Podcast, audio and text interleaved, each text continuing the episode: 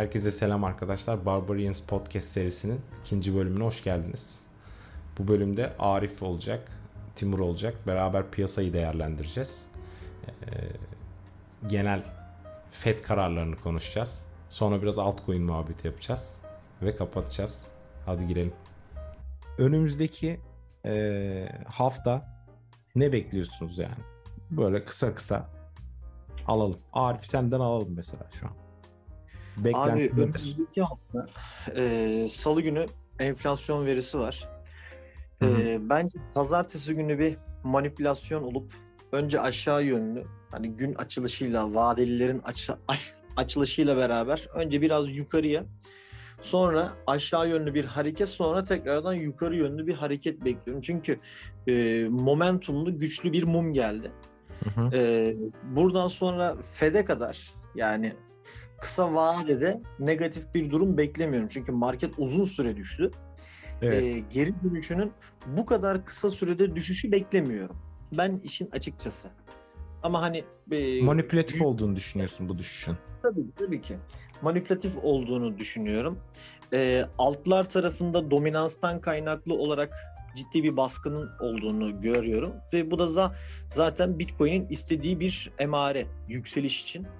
Ee, yükseldikçe kimse kolay kolay altcoin alamayacak, shitcoin alamayacak. Herkes Bitcoin'e kayıp e, mini bir rally başlatabileceğini düşünüyorum ben. Şimdi dominans zaten otuz sekizdi kırklara gelmiş zaten. kırk virgül dört şu an.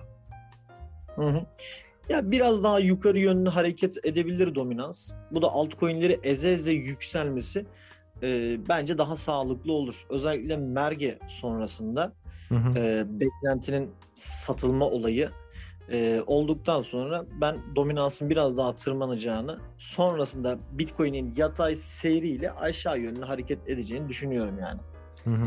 Beklentim benim bu şekilde. E, genel hatlarıyla piyasaya negatif değilim. Piyasaya tam aksine pozitifim.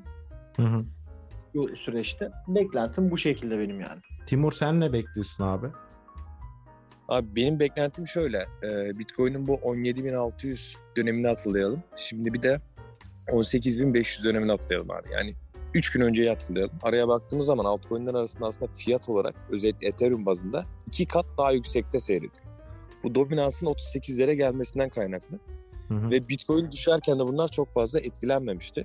Ancak hı hı. şimdi beklenti muhabbetiyle, bu Merge olayının özellikle gerçekleşmesiyle ben e, bu paranın e, Bitcoin'e geçeceğini düşünüyorum. Yani bunun F E D tarafından olumlu ya da olumsuz haber gelmesi fark etmeksizin dominansın yükseleceğini tahmin ediyorum. Yani bugün belki Bitcoin düşebilir ama düşerse, yani F E D'den olumsuz bir haber artı düşüş gelirse, bunun artı Ethereum'daki bu olayın gerçekleşmesiyle insanların Bitcoin'e geçmesini bekliyoruz. İnsanların Ethereum'dan mesela Bitcoin'e, altcoin'lerden Bitcoin'e geçişiyle dominansın yükselmesini bekliyorum. Şimdi bu durum F E D tarafında olumlu sonuçlanırsa, hı hı. yani aslında yüzde seksen beş ihtimalle insanların beklentisi sıfır virgül yetmiş beş faizin gelmesi.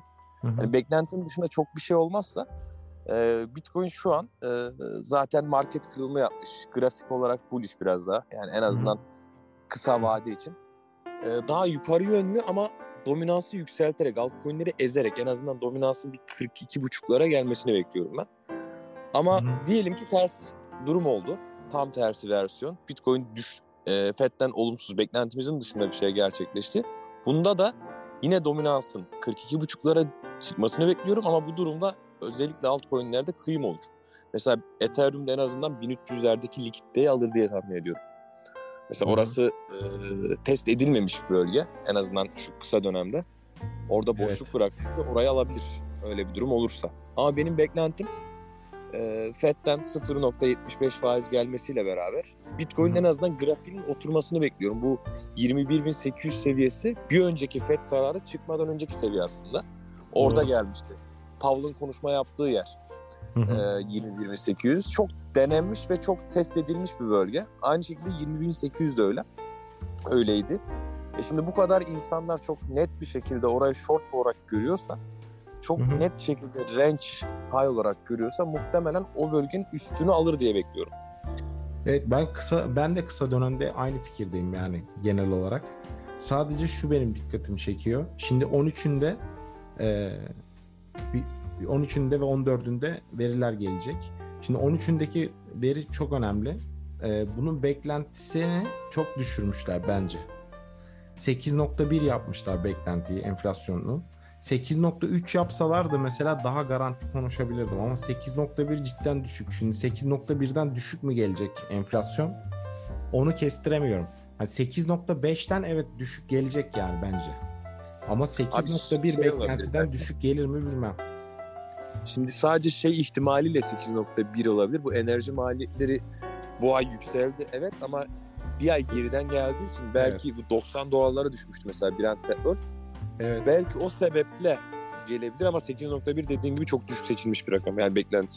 Bence de düşük. Yani bu hafta önemli aslında genel olarak. Şimdi on üç on dördü zaten tefe tüfe var. on beşinde de şey var. E, çekirdek perakende satışları verisi var. Bu da aslında önemli piyasa için. Bu da şey yüzünden önemli. Piyasa resesyona giriyor mu? E, alım talebi azalıyor mu, azalmıyor mu? Şimdi alım talebi artarsa e, insanların zaten enflasyonun düşmesi beklenmez. Alım ta- talebinin düşmesi lazım.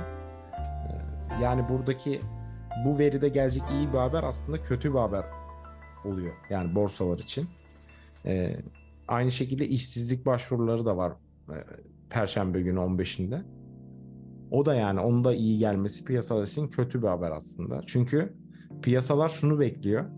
Fed'in, e, Powell'ın ne kadar şey konuşsa da enflasyonu biz yüzde ikiye indirmek için elimizden geleni yapacağız. İşte hiçbir şey nedir o ileride e, piyasaların düşmesine izin, şeye, izin veririz gerekirse ya da işte resesyona da okeyiz. Her şeye okeyiz. Yeter ki enflasyon düşsün diye. Aslında doğru bir bakış açısı. Ama bence piyasalar bunu fiyatlamıyor şu an. E, piyasalar bunu fiyatlamadığı için de böyle bir karmaşa var. Fed'in vazgeçeceğini düşünüyorlar yani faiz arttırımlarından ya da faiz arttırdıktan sonra indireceğini falan düşünüyorlar. Ben böyle düşünmüyorum uzun vadede.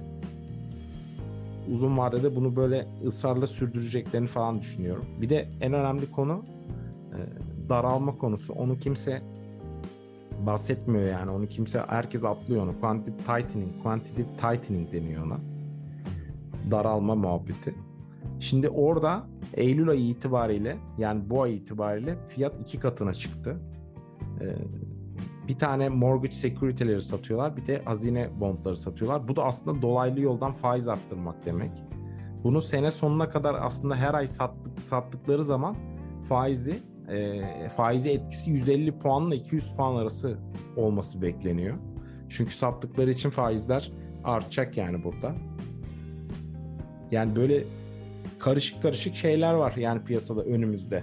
Ama şu anda işte bir yukarı bir aşağı bir yukarı bir aşağı gidiyoruz yani. Bir böyle iyi bir haber geliyor, yukarı gidiyoruz. E, olayın ciddiyetini anlayınca insanlar satmaya başlıyor falan. Şu an tamamen spekülatif bir dönem yani. Aslında amaç bu spekülatif dönemi değerlendirmek bence. O yüzden tabii de ya. range range trade yapıp e, olabildiği kadar R biriktirip e, stoplara saklamak gerekiyor bana, bana göre.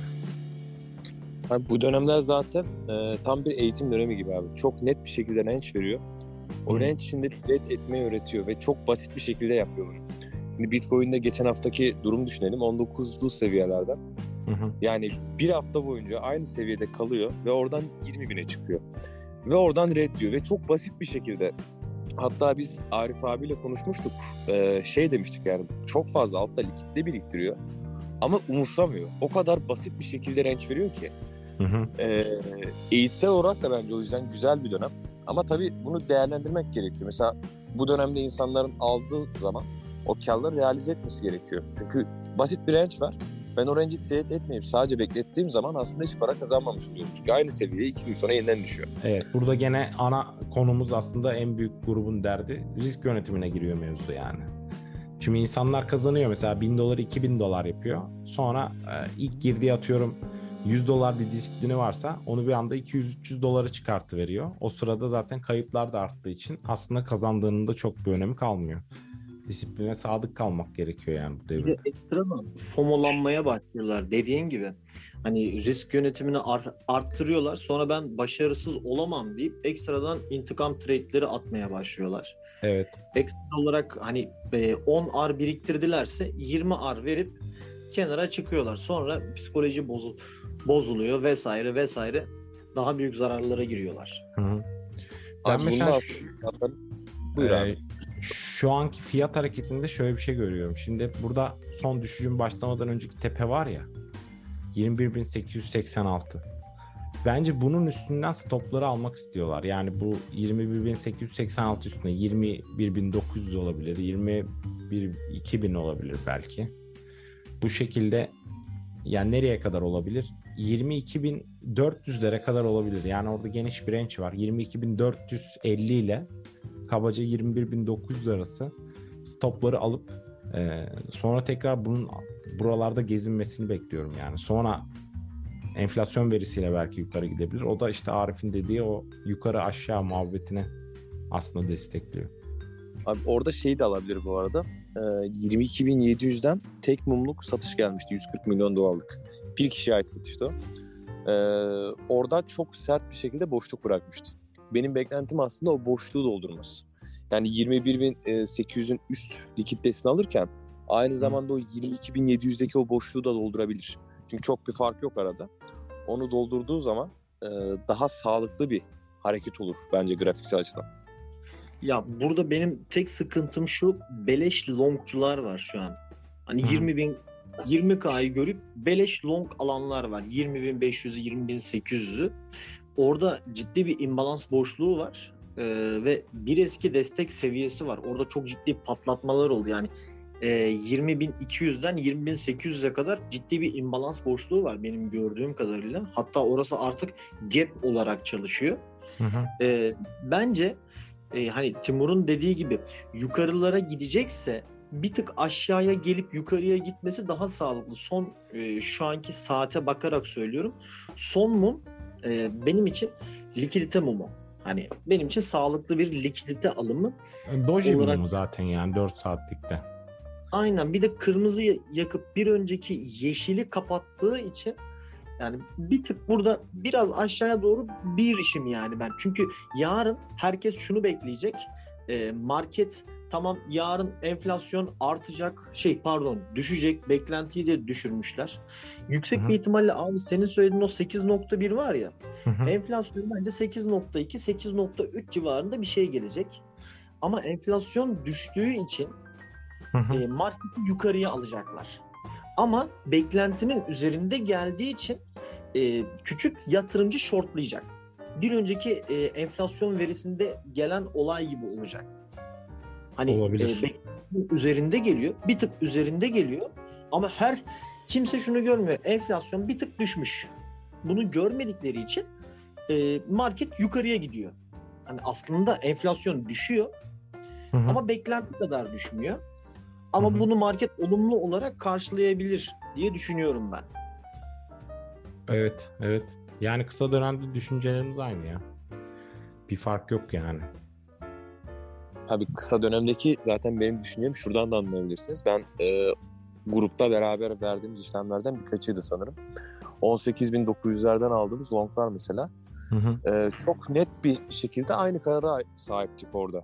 Çünkü orası önemli bir destek seviyesiydi. Altına kapanış da yapmadı. Mesela şu an e, gelen durumda e, çok net bir şekilde short skews geleceği belliydi orada. Çünkü özellikle retail yatırımcı orada çok fazla short aramaya başlamıştı. Tabii tabii. Özellikle tabii. Ethereum'da, Bitcoin'de, e, diğer altcoin'ler bazında değil ama ikisinde çok fazla short ağırlık vardı. Şimdi Twitter'a giriyordum ben. E, orada insanların hepsi short arıyor. Fiyat gelmiş artık on dokuz bine hala short düşüncesi var ve e, düşüş hiçbir tepki vermediği halde short düşüncesi. Mesela şu şekilde short mantıklı. Düşüş gelmiştir. Tepki geldiğinde artık onun bir düşüşün onayı olarak görüp shortlayabiliriz. Zaten bu sağlıklı olandır. Ama yatırımcılarda şöyle bir sorun vardı. Düştükçe sürekli short. Ee, bunun tam tersi versiyonda doğa dönemlerinde yaşadığımız insanların her yükselişi long olarak algılayıp daha da fazla long girmesi. Ama işte evet. tek yönlü düşünmenin zararını birçok arkadaş görmüştür. Hatta Twitter'da bugün aramızda da konuştuğumuz muhabbet e, R değerine hiçbir şekilde e, disiplin göstermeden girilen işlemler vardı. Ve bunu e, insanları yönlendiren insanlar da yapıyor. Örnek veriyorum, arı sıfır virgül beş yüzdelik yükselişken stop olacağı yer, hatta kasasına atıp orada yüzde otuz zararı göze alıyor. Ama yüzde sıfır virgül beş ile bir ar kabul ediyor. E o zaman altmış arı tek işlemde vermiş oluyor. Böyle bir risk yönetimiyle zaten e, birçok yatırımcının zarar etmesinin sebebi bence böyle bir risk yönetimi olmaması. Yani bunu evet. sağlayamaması. Doğru. Tabii kazanırken ki. Biriktiriyoruz çok güzel ama kaybederken hepsini tek işlemde veriyoruz. Bunu maalesef bizim arkadaşlardan da görüyorum ben. Hı-hı. Şimdi çok güzel bir şekilde kasasını üç kat yapıyor. Ar değerini artırmaya başlıyor. Bunda da bir sorun yok çünkü risk yönetimini yaptığı zaman aslında arı artırması kasasının yüzde onluk diline tekabül edeceği için aslında e, birkaç işlemde toplayabilir olur. O da bir sorun değil ama stop olma alışkanlığı yok çoğu insanda. Yok. Ekleme alışkanlığı var. E, bu da olduğu zaman e, herhangi bir trend dönüşünde örnek veriyorum. Şimdi az önce bahsettiğim durum benim. E, boğa veya ayı dönemlerinde trende doğru işlem alırsanız çok güzel kazandırır. Düştükçe çoklarsın, kazanırsın. Çünkü trend aşağı yönlüdür. Çok güzel. Ama stop kullanmazsak herhangi bir geri dönüş mumunda on sekiz bin dokuz yüzden gördüğümüz o mumda tüm kasayı geri bırakabilirsiniz. Yani orada bir ayda kazandığınız tek işlemle gider. Yani bu şekilde bir risk yönetiminiz varsa da en azından bence arkadaşlar şey yapması gerekiyor. E zaten stop geçen bölümde var. Bahsettiğim şey bu işte. E, yani geçen bölümü çekerken on sekiz bin dokuz yüzdü fiyat. O sırada on dokuz binlerden işte Bitcoin alan ya da longlayan birisi. Yani gidip yüz x longlayan zaten ikide oluyor da. Yani normal bir şekilde longlayan birine stop olmasının bir anlamı olmadığını, işte zaten e, destek bölgelerinde akümüle olduğunu falan hepsini kon- konuşmuştum yani. Ama onu e, yani çok fazla insanlar kale almadı. Orada mesela söylediğim bir şey daha var. Bunu kaçıracaksınız. Burada stop olup büyük ihtimalle zarar edeceksiniz. Ondan sonra alakasız yerler gelince de short deneyeceksiniz. İşte o shortları nerede denediler? yirmi bin yedi yüzde denediler. yirmi bir binde denediler. İşte yani mantıksız yerlerde short deniyorlar. Orada halbuki e, onu şey, o şey psikolojisi işte ben geride kaldım. Ben giremedim, dışarıda kaldım. Bari buradan shortlayayım da buradan kazanayım. E, o tam tersi hani şey böyle hırs yapıyor yani o. O da intikam trade'in farklı bir versiyonu aslında. Aynen öyle abi ve şöyle bir şey de var zaten. Herkesin beklediği bir seviye aslında hiçbir zaman gelmiyor. Ya da tam tersi olarak geliyor. Mesela o bahsettiğimiz yirmi bin yedi yüz çok net bir dirençti. Çünkü önceki range low seviyesiydi. Diğer yeni oluşan range de range high olmuştu artık. Hı-hı. Aslında çok net bir bölgeydi ama herkes beklediği için onu yedirmeleri e, yani borsa açısından da çok mantıklı olmuyor. Çünkü çok fazla ağırlık birikiyor. E, funding fee'ler çok oransız şekle geliyor. E bu durumda orada mecburen o insanları stop etmesi gerekiyor. Ya burada zaten bakılması gereken aslında Bitcoin değil, burada Nasdaq'a bakılması gerekiyor. Nasdaq'ta zaten günlük seviyenin, günlük seviye şu an on iki bin beş yüz kırk beşte. Şimdi e, kapattığı yerde on iki bin beş yüz seksen dört yani günlük seviyenin üstünde bir doji mumuyla kapatmış. Şimdi zaten bu trend devam edebilir demek yani. Bunun birinci noktası evet on iki bin beş yüz kırk beşti. Ee, orada bir ufak gün içinde takıldı falan sonra geçti zaten orayı gün kapanışında. Şimdi mesela önümüzdeki seviyeler on iki bin sekiz yüz doksan dokuz on iki bin dokuz yüzler var. Ee, asıl seviyede e, on üç bin otuz dokuzla on üç bin yüz on dört arası. Orası da eğer bu düşüş trendine girdiysek düşüş trendinin red yeme bölgesi. Orada mesela hedge edilmesi gerekir eğer Amerika'da pozisyon varsa. Ee, yani aynı şekilde Bitcoin'de de orasının karşılığı çünkü Bitcoin'de ne gelebileceğini bilmiyoruz. Çünkü e, Nasdaq geçenlerde geçen bir ay boyunca her gün neredeyse yüzde iki yükseldi. Bitcoin ayak uyduramadı bence. Bitcoin otuz kaya gitmesi gerekirdi yani. Bitcoin'e bağlı hisseler bile ne bileyim Mara gibi işte MicroStrategy gibi ya da Coinbase gibi. Onlar mesela iki x üç x yaptı yani o harekette. dört x yapan var. Bitcoin yüzde kırk yaptı yani. Ee, o Orada mesela korelasyon çok kötü kayboldu. Yani inşallah şu anda da makul seviyelere gelir. Ayak uydurur inşallah. Bakacağız. Ya ben e, bu sıkıntının sebebini Ethereum kaynaklı olduğunu düşünüyorum ya. Bir de altcoin'lerdeki bu dominans düş, düşüşü. Evet. Hani ben şunu söylüyorum. Marketi domine etmesi gereken Bitcoin. Şimdi evet. Çoğu kişi de dominans yükselirken e, herhangi bir coin'e yönelmiyor altcoin'e. Olması gereken de bence Bitcoin trade et, etmek şu süreçte. Ha, altcoin alacaksanız hani bir şey işlem olacaksa illa e, boğa yaşamamışları hani her zaman söylüyor söyleniyor. Sebebi de bence şu. E, çünkü boğa yaşayanların çoğu firmalar zarar etmemek için elindeki tokenleri satmaya başladılar. Zaten adet her yükselişte artık okutmaya başlıyor. Evet. Aynen. En son bunu H N T'de yaşadık. sekiz dolardan üç dolara düştü. Ama herkes diyor ki bu niye düştü? Müthiş proje vesaire vesaire. Ama firma zarar ederken ne yapacak? Elindeki tokenleri satacak yani. Aynen öyle. Kimse zarar vermiyor. Küçük yatırımcı da çok yüklü bir şekilde içeride kalmış oluyor. E maliyetlerini gördükleri anda satmaya başlıyorlar. Bu bir satış baskısı yaratıyor. Bunu en fazla Çiğliz'de gördük mesela. Çiğliz'de çok büyük bir oranda insan terste kalmıştı. Çok büyük bir hacimle yaptılar bunu. Hı hı. E, ya da bu saçma sapan diğer köpek coinlerinde tek tek isim vermeye gerek yok. Hepsinin aynı durum oldu. E şimdi bunlar da olası bir yükselişte içeride kalan yatırımcı artık korkuyla satmaya başlıyor. Bu da bir satış baskısı yaratıyor. O yüzden boğa yaşayan coinlerde çok fazla sorun yaratmaya başlıyor bu durum. Çünkü hem firmaların zarar etme süreci hem küçük yatırımcıların aynı şekilde zarardan kurtulma düşüncesiyle satmaya çalışmaları o coinlerin üzerine çok büyük baskı yaratıyor. Onlardan birazcık uzak durmak gerekiyor. Çünkü bir önceki boğada yaşanan hareketi göz önünde bulundurursak X R P üç dolara gitmişti. X R P'nin adedinin sürekli arttığını, indirimli satıldığını çoğu kişi bilmiyor. Mesela. Ee, evet. E ne oldu? Bir daha X R P'nin üç dolara gidebilmesi demek markette inanılmaz bir domine etkisinin yaratması gerekiyor. Ki yaratamayacak. Bir önceki boğadaki o ilk yirmiye bakıp hatta ilk yüze baktığınız zaman çoğunun zaten silindiğini görecekler. Çoğu yok oldu gitti. İşte bakalım sonuçta önümüzde, önümüzdeki dönem ne gösterecek göreceğiz. Abi en basit markette E, top yedi coin'den birisi olan Luna aslında bir nevi silindi. Bunu gözümüzle aslında son üç ayda bile görmüş olduk. Top evet. ondaki bir coin'in silinmesiyle. Evet. O yüzden altcoin'lerde dikkatli olmak lazım. Aynen. Ben şahsen almıyorum mesela şu an altcoin. Yani altcoin boğa döneminde alınır bence. Boğa döneminde alınır. Böyle güzel kar yapılır. on x yapılır. yirmi x yapılır. Yani şu anda alıp hani belki şu anda bir tane tutturabilirsin. Loto bu sonuçta. Altcoin dediğin lotodur yani. Abi şu altcoin anki dönemde to- bence altcoin'le sadece Bitcoin sayısını artırmaya çalışılabilir yani. Ya ben Bitcoin parçasıyla alım yaparım. Onu da range trade yapabiliyorsan. Şimdi e, onu yapamıyorsan altcoin'i alayım ben elimde tutayım bir gün yüz x yapar ben de kazanırım bundan diyorsan yapamayabilir. Bu lotodur mesela. Şimdi burada mesela on tane altcoin alıp e, onu böyle üç beş sene tutacağına bir tane Bitcoin alırsın. Onu üç beş sene tutarsın. Bir dahaki dönem geldiğinde, boğa dönemi geldiğinde o sırada hangi altcoin'lerde hype varsa ona dönüştürürsün. Oradan kazanırsın on x. on taneden bir tanesini tutturmaya çalışmazsın da boğa döneminde hazır hype'lı coin'lerden alırsın, şey yaparsın. Sonuçta mesela ne oldu? Solana mesela hype'lıydı değil mi? Her zaman bu dönem bir hype'ı vardı yani. Yaz geçen yaz iki bin bir yaz döneminde Solana düştü yirmi dolara. E tamam Solana'yı dört dolardan almayı ver. Kim bilecekti Solana'nın dört dolardan iki yüz dolara çıkacağını mesela yani. Bilemezsin. Orada ilk iki yüz dolara çıkmadı tabii. yüz küsür dolara çıktı. Sonra indi on sekiz dolara. E zaten hype'lı bir coin ve boğa devam ediyor. Yazın da manipülasyon olduğu belliydi. Çünkü makro şartlar kötü değildi yani şu anki gibi değildi.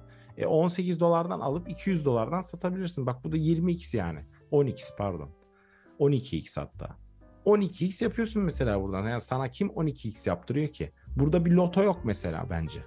Ama sen Solana'yı dört dolardan alsaydın hiçbir şey bilmeden ismini beğenip o bir lotoydu mesela. Onu bilemezler. Ee, şey trendi takip etmek gerekiyor. Şu an Web üç tarafında bir hareket var. Name server'lar ciddi hype'lılar şu an yani. Evet. Bunlara bakmak lazım. Ekstra olarak Atom'un yaptığı bir hareket var ki markette bence bir trend başlatabilecek bir hareket Hı. olması gereken de bir ekosistem hareketi yaptığı evet. için. Hani ama elde de alırım tutulur mu? Bence o da tutulmaz. Ben tutmam. Ben, ben hiçbir altcoin'i alıp elimde tutmam şu an. Altcoin'lerin bana göre dediğim gibi amacı sadece Bitcoin sayısını artırmak olmalı. Bitcoin Aynen. bazı ile bakarak Bitcoin sayısını artırıp boğa sürecine maksimum Bitcoin'le girebilmektir bence amaç. Yoksa altcoin zengin olmaya tutarsak yani bunun aynısını altılı oynayarak da yapabiliriz. Tutarsa zengin oluruz. Aynen. Ya altcoin'lerde bir de şu da olabilir abi. Ben şunu da destekliyorum işin açıkçası. Gittin bir tane aldın abi. yüzde kırk kar ettin. Tamam. sat yüzde yüzünü. An, ana paranı çek yani geriye. yüzde yüzünü dediğim yani yüzde yüz kırkın yüzde yüzünü. Ana paranı yani yüz sat. yüz doları yüz kırk yaptın, yüzünü çek diyorsun. yüzünü çek, yirmi kırkına karışma. Dokunma, kalsın orada yani. E, ola, kire, o olabilir. O olabilir. Ya abi onu da şey gerekiyor ama. Ee, bence onu bile stoplu tutmak gerekiyor. Çünkü altcoin'lerin yüzde doksan dokuzu çöp olacağı için, ki oluyor da zaman zaman. O abi boğa dönemi dediğim. Ben mesela şey... ben de tutar mıyım o kırk doları? Ben tutmam mesela. E, tutacaksak da stoplu tutulur abi bence. Ya da trend takip edilir. E, emareler bir şey gösterdiği zaman artık ya Bitcoin'e çevrilir veya tamamen nakite geçilir. O kişinin bileceği iş. Ama çünkü şeyi düşünüyorum abi. Mesela bu boğa dönemindeki coinlerin çoğu yüzde doksan beş düştü. O kırk dolar şu an olacaktı iki dolar. Hı hı. Yani boğa döneminde ettiğim tüm kar boşa gidecekti benim öbür türlü. Ve elimde onlarca çöp altcoin kalmış olacaktı. Doğru. Ne zaman geçmeyi planlıyorsun? Var mı öyle bir planın? Efendim abi? Yerleşik hayata geçme planın var mı? Bak milyon dolarlık soru bu. Abi bakalım be. Bu kriptodan bir zengin olursak belki. Abi ben en sonunda Çağlar ah Çağlar'ın stratejisine geçeceğim. En ha. mantıklısı. Abi pozisyon trader'ı. Yılda aynen. dört işlem, kasa beş x on x. Evet abi. Benim ben bu ay mesela ben bu ay kaç tane trade yaptım? Bu ay dört tane trade at, yaptım ben. dört tane. Seninki gene çokmuş pozisyon traderlarına göre. Sen sen da, daha iyi bilirsin abi. Ama dört o... tane attım ama ben ortam müsait diye dört tane attım. Şimdi bir tane aldım, hayvan gibi yükseldi. Sonra bir tane daha aldım, hayvan gibi düştü. Yani hareketler hızlı olduğu için mecburen dört tane oldu. Yoksa normalde dört tane de olmazdı. Abi benim kaç trade olmuştur ya? iki yüz oldu mu? o, olmuş olabilir. Dinleyen herkese teşekkürler. Bir sonraki bölümde tekrar görüşmek üzere. Kendinize iyi bakın. Bay bay.